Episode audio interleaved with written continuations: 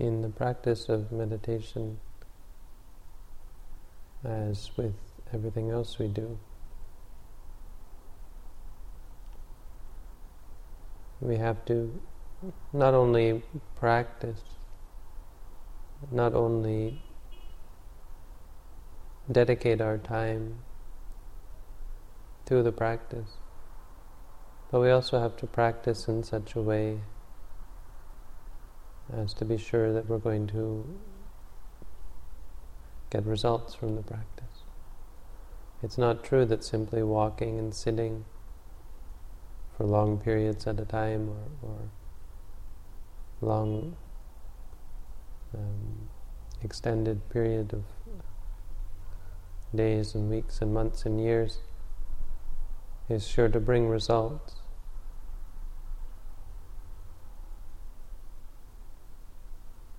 It goes without saying, or it should go without saying, that our practice needs to have certain qualities about it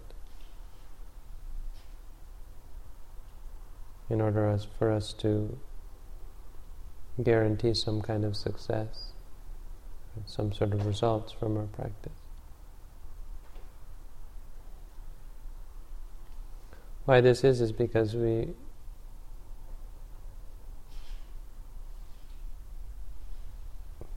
order to to succeed in the practice, in order to gain results, we have to change. We have to first gain this strength and a certain fortitude of mind. Our confidence has to be very strong. Our effort has to be very strong. Our mindfulness has to be very strong. Our concentration has to be very strong. And our wisdom has to be very strong. Without the, these five strengths, our mind is too weak. Our, our mind is unable, to, will be unable to uh, overcome the evil, the unwholesomeness, the darkness, and the cloudedness that's inside of us. We won't be able to see clearly as a result of the defilements which we carry around. And it goes without saying that our ordinary state of mind is, is not strong enough, is weak in many ways, is lacking in many of these qualities. And so, unless we actually change our minds or build up this strength and this fortitude of mind, we can practice for years and years and years and, and never truly become enlightened. We have to work to gain these, these qualities of mind. We have to work again and again.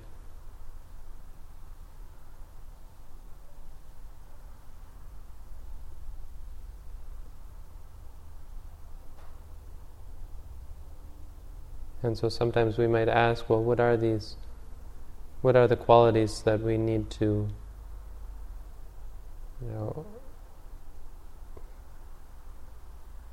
we need to have,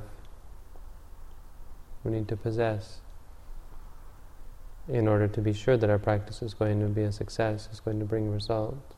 And so we have this very famous group of, of qualities that the Lord Buddha said are, are uh, a guarantee of success. Um, given given all other things being equal, if there is the ability to, to succeed in something, if it's not blocked by fate or circumstance, or as we say in Buddhism, as we would explain it in Buddhism, karma. If there is still the chance to succeed in something, as there surely is with all of us in regards to meditation, then it is these four dhammas, this set of dhamm- of qualities of mind, that will make or break our practice. That will allow us to succeed or cause us to fail. Their presence will allow us to succeed. Their absence will cause us to fail again and again, until finally we can uh, incorporate these four qualities of mind into our practice.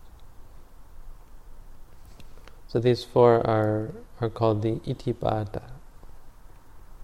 iddhi means power or strength or success or fortitude of mind, as I said, the, the power that we're looking for. To have strong confidence, strong effort, strong mindfulness, strong concentration, and strong wisdom. The strength. Pada means the path or the practice or the items or those things that lead to.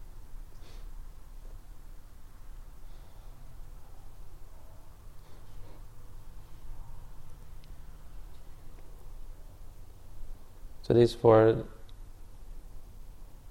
four dhammas are very important. What are the four? The first is called chanda. Chanda, which means uh, in, uh, a, a zeal or contentment or interest, you could say. Our interest in practicing, desire to practice, our contentment with practice, our uh, uh, in, intention, you could say, intention to practice. Wholeheartedness is this word chanda. So I guess simply it just means desire, our desire to practice. Number two, viriya, which means uh, effort. The effort to practice. Number three is citta, Citta, which means uh, the mind, or keeping something in mind, thinking about something. You could say it means thought. Thinking about the practice, keeping the practice in mind. And number four, vimamsa. Vimamsa, which means uh, considering, consideration or contemplation, uh, analyzation an, anal, analysis, analysis of the the practice, analyzing our practice.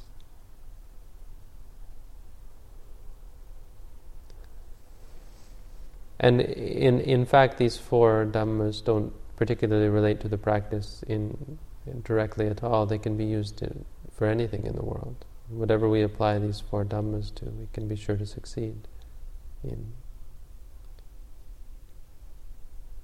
For instance, if you wish to do evil deeds, well, you need these four dhammas as well. You need to have the interest or the desire to do evil deeds. You have to put out effort to do evil deeds. You have to think about it and, and keep it in mind, focus on it. And you have to analyze the act to figure out how to do it properly, how to make sure it succeeds. Whatever we want to do in the world. We want to be successful in business. We need these four. We need to have the desire to to to be busy, to to conduct business. We need to have the effort. We need to have the concentration, the focus, and keeping it in mind. And we need to uh, consider the causes and effects and make a plan of, of what we're going, of how we're going to run our business. Analyzing the turns of event uh, as things as they come. So these four dhammas are, are very useful things to remember and to think about, no matter what we do. But most especially in the meditation practice, they have a great meaning and a great importance. Chanda means that we actually want to practice. And this is often a criticism of Buddhist meditation um, by people who have studied the books and are perhaps looking for something to criticize. And they say that you're looking for the end of desire, and yet you you you admit that you yourself have the desire to practice. And this is really a silly argument, the one that baffles many people and makes them think that it's really true that this is an impossible task. But really, the, the word desire in this case is not really desire. We're talking about two uses of the word desire. When we talk about giving up desire, we mean desire for something, for some experience, for some state, for some phenomenon to arise. When we, when we talk about the desire to practice, we mean simply an intention to practice based on the knowledge that it's a good thing to do, based on the knowledge that desire is a bad thing, and that only through contemplation are we going to be free from desire, from that desire. It's the difference between an attachment to something and an intention to do to do something, to carry out uh, some act. When we desire for an object, then we carry out all sorts of bad deeds in order to get it. Um, but when we desire to do something, it doesn't have to be a desire at all. In fact, it's very hard to think of anyone actually desiring to practice vipassana meditation. In fact, if they did, you could say it would be a wrong, uh, it would be an unwholesome sort of uh, mind state.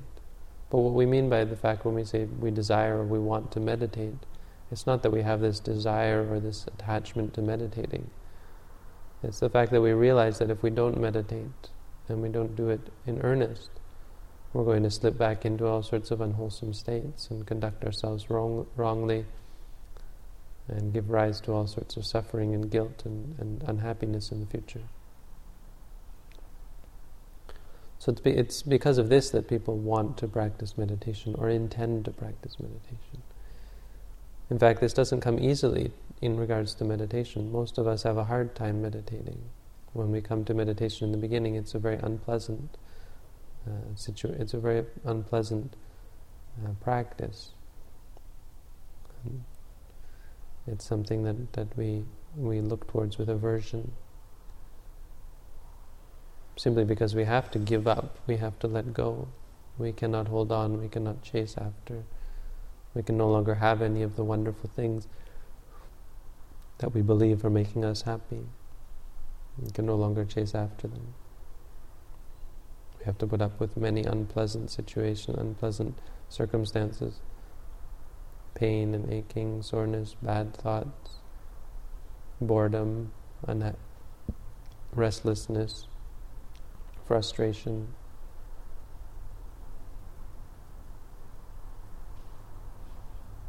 But as we start to, either through the practice or by living our lives and meeting with such suffering, uh, meeting with this realization that there is such suffering, our, our current state of, of mind is only capable of a great amount of sorrow. It's not that we see the suffering outside of ourselves, we see that our minds are not uh, as strong as they should be, and so they suffer when things don't go our way.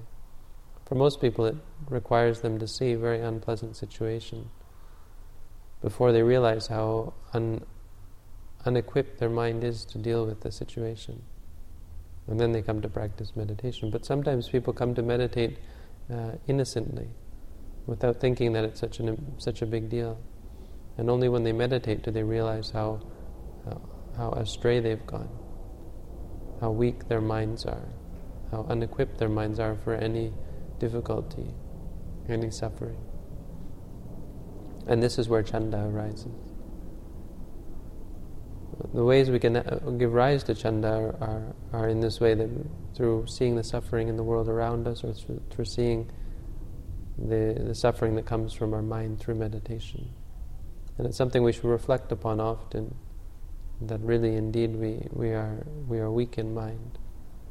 And if we allow ourselves to continue like this, without training ourselves, without training our minds, then we'll only meet with suffering in the future. Chanda is, is a very important thing. Whatever you have the intention or the desire to do, that is where that is what will define who you are. The Buddha said chanda is the mula, the base of all, the basis of all states, all dhammas. Number two is viriya, which means effort. Effort sort of comes in line with with with desire. But it, on the other hand, it's not enough just to want to do something or to know that meditation is enough. The Buddha said, Few are the people in the world who know what needs to be done, who know that who know that something needs to be done. more than just living our lives in a plain old ordinary way of, of getting a job and making money and settling down and trying to find stability uh, for, for a short time and then that passing away. People who realize that there's more to life than that, these are hard to find. And he said, what is even harder to find is people who actually then do something about it. And this is where effort comes into play. If you don't have the effort to actually get up and practice, to get up and do the walking, to get up and do the sitting, then your your desire uh, has very it's it's an impotent it's an impotent desire. We require both of these that we have to put out effort and put out effort at every moment. So we have the desire to practice, but we also have this intention to practice. Or we also have this effort in our practice, putting our mind out at the object, not just sitting for long hours at a time, but also knowing what's going on and being mindful of it. The effort to get rid of unwholesome states, the effort to build up wholesome states, the effort to guard against unarisen unwholesome states, and the effort to give rise to wholesome states that, and to augment wholesome states that have already arisen.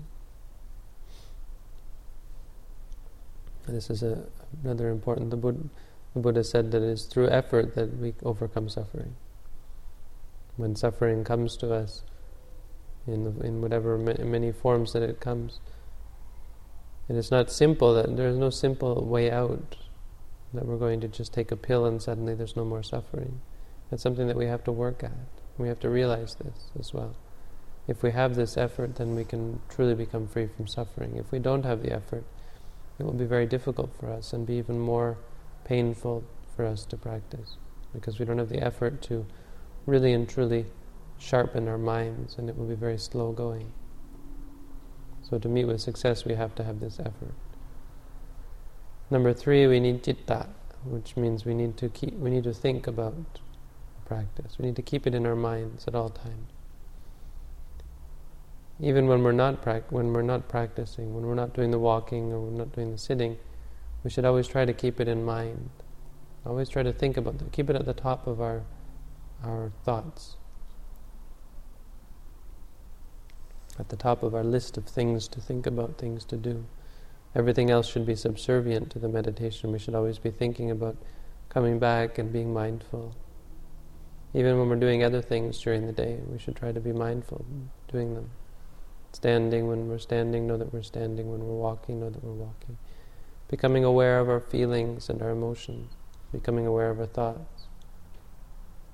And keeping our mindfulness throughout the, throughout the day. Especially in meditation practice, it's something that requires us to keep it in mind. Other, other works that we do, we might be able to put aside for some time. Um, we set things in motion and then leave them and wait to see what they bring. But with meditation, it's not the case. Meditation is like boiling water. If you turn on the hot water and then later you turn it off and then turn it on and then off, the water will never boil, no matter how many times you, you come back to turn the water on. As soon as you turn it off, it, it, it loses its momentum. It's something that we have to work on until we truly do become free from suffering because our state of mind changes. When we're not mindful, then we lose all of our strength of mind, of, of confidence, effort, concentration, wisdom. We have to use the mindfulness at all times to gain these other faculties. And so it's of great importance that we keep the meditation in mind. In fact, the Buddha said that only only when we sleep then we should be allowed to take a break. But the way we do this, when we lie down to sleep, is even when we lie down to sleep, we think about the moment when we're going to wake up. And we make a determination in our mind as to when we're going to wake up. And then we're mindful until the moment when we fall asleep. And when we wake up, we immediately get up and begin to meditate again. We should try to live in this way and try to be meditating for all of our waking hours as best we can. When we work in the world, when we have other things to do, obviously this will be uh, less than this will be not the case. We'll have to interrupt our practice many times. But at any rate, we can always come back and remind ourselves. And the more we're able to keep it in mind, the better it will be for us, and the quicker we'll be able to gain real uh, benefits from the practice. The fourth quality, vimamsa, in terms of meditation, this means figuring out the ways in which we're meditating incorrectly and being able to assess our own meditation practice, being able to catch ourselves when we fall into wrong practice or bad habits, and being able to uh, play with this um, imperfect mind that we have, and being able to work with this imperfect state of affairs, and being learning how to roll with the punches and how to get back up on our feet and how to work from one moment to one moment, from one day to one day, and training ourselves at every moment, trying to figure out what it is that we have to do next to augment our practice, to support our practice. We have to look and see, is our confidence waning? Then we have doubts. We have to look and see and say to ourselves, doubting, doubting. Sometimes we have too much confidence and so we become greedy or we become uh, lazy. Sometimes we have too much effort and so we become distracted. Sometimes we have too much concentration and so we become uh, drowsy or, or tired. It means they're not balanced. When we have lots of effort, that's good, but we have to balance it with concentration. And so we work on our faculties in this way. When we have lots of confidence, that's good, but it, without wisdom, it, it's blind. and so we need them both. We need to balance our faculties. And we need to we need to catch ourselves in our practice. We need to see why we're failing, why we're slacking, why we're falling behind. And we have to pick ourselves up and uh, redouble our efforts and bring ourselves back in line, back on track. And we have to work on this at all times. Vimamsa, because we can't force our practice, we can't force the meditation to be perfect. We can't force ourselves to be good at meditating. So we have to be clever in terms of how to train ourselves and how to work with what we have, and slowly but surely lead ourselves, lead our minds to a state of clarity and a state of understanding. So these four are, are, are, very important for meditators. They're things that we should constantly be thinking about and considering. Mm, we should be we should at least use them as a as a guide for our practice and in order to at least tell ourselves to make it clear to ourselves that if we don't have these we're not going to get anywhere and looking to see do we really have this uh, contentment or this desire to practice and if we don't then we have to work on that and we have to see where our laziness lies or this this evil in, in our hearts that's polluting our minds and making us think maybe that meditation is a bad thing or a useless thing or so on. That's giving us these bad vibes in regards to meditation. And we have to work on this. Look, look directly at them and see them. If it's true that meditation is a bad thing, then it should stand up to the test.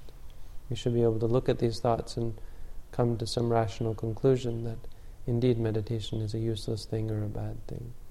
But what happens when you do is you'll see that there are negative emotions of anger, of, of laziness, of, of uh, cowardliness, even that we that cause us to be afraid to, or uh, be lazy as well. We need, so we we need this kind of uh, contentment, and we need to put out effort. We have to see, well, we want to practice, but are we putting out the effort to actually practice, or are we making excuses and doing other things? is our effort being uh, channeled into other pastimes or other activities. We need to see is are we keeping it in mind? Are we really uh, is meditation in our minds at all times? And we have to look and use this is using vimamsa, this is the fourth one, to, to consider in this way.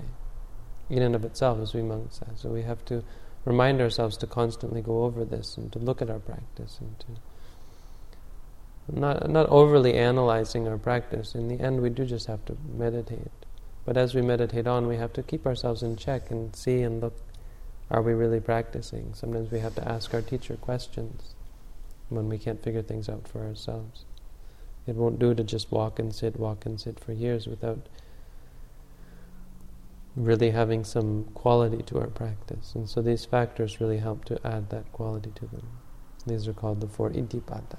And they're important for meditators as they are for success in any uh, undertaking. So this is the Dhamma for today. Now we'll continue on with practice. First doing mindful prostration, then walking and then sitting.